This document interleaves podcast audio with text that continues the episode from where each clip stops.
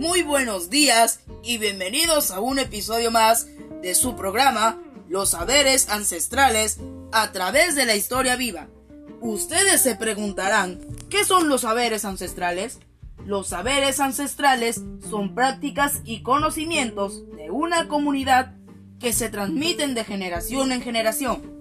Los saberes son diversos y van desde transmitir los valores, como el ser honestos y solidarios, degustar diversos platos típicos o participar en las celebraciones religiosas de su pueblo.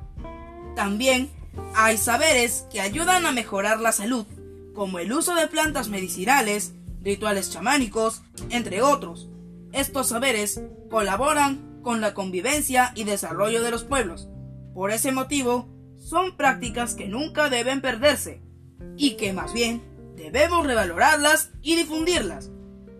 A través del tiempo, algunos saberes se han ido perdiendo o modificando, como por ejemplo, en el transporte, antes se trasladaban en burros, carretas y ferrocarriles.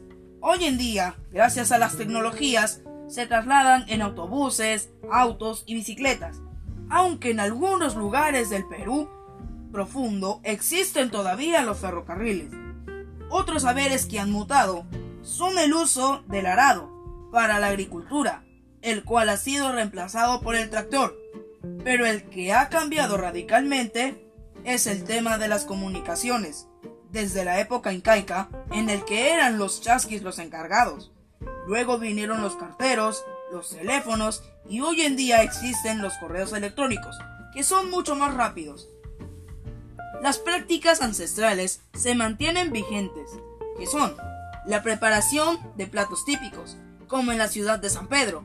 Se prepara el riquísimo ceviche de lagartijas, entre muchos otros platos variados de nuestra grande y riquísima gastronomía. También los canales de regadío siguen cobrando vigencia para favorecer a la agricultura y también a la alimentación de los pueblos.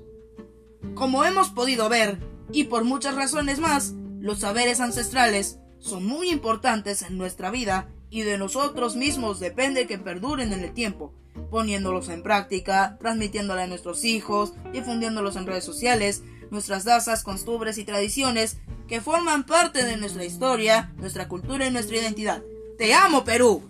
Y bueno, este ha sido un episodio más de su programa Los saberes ancestrales a través de la historia viva.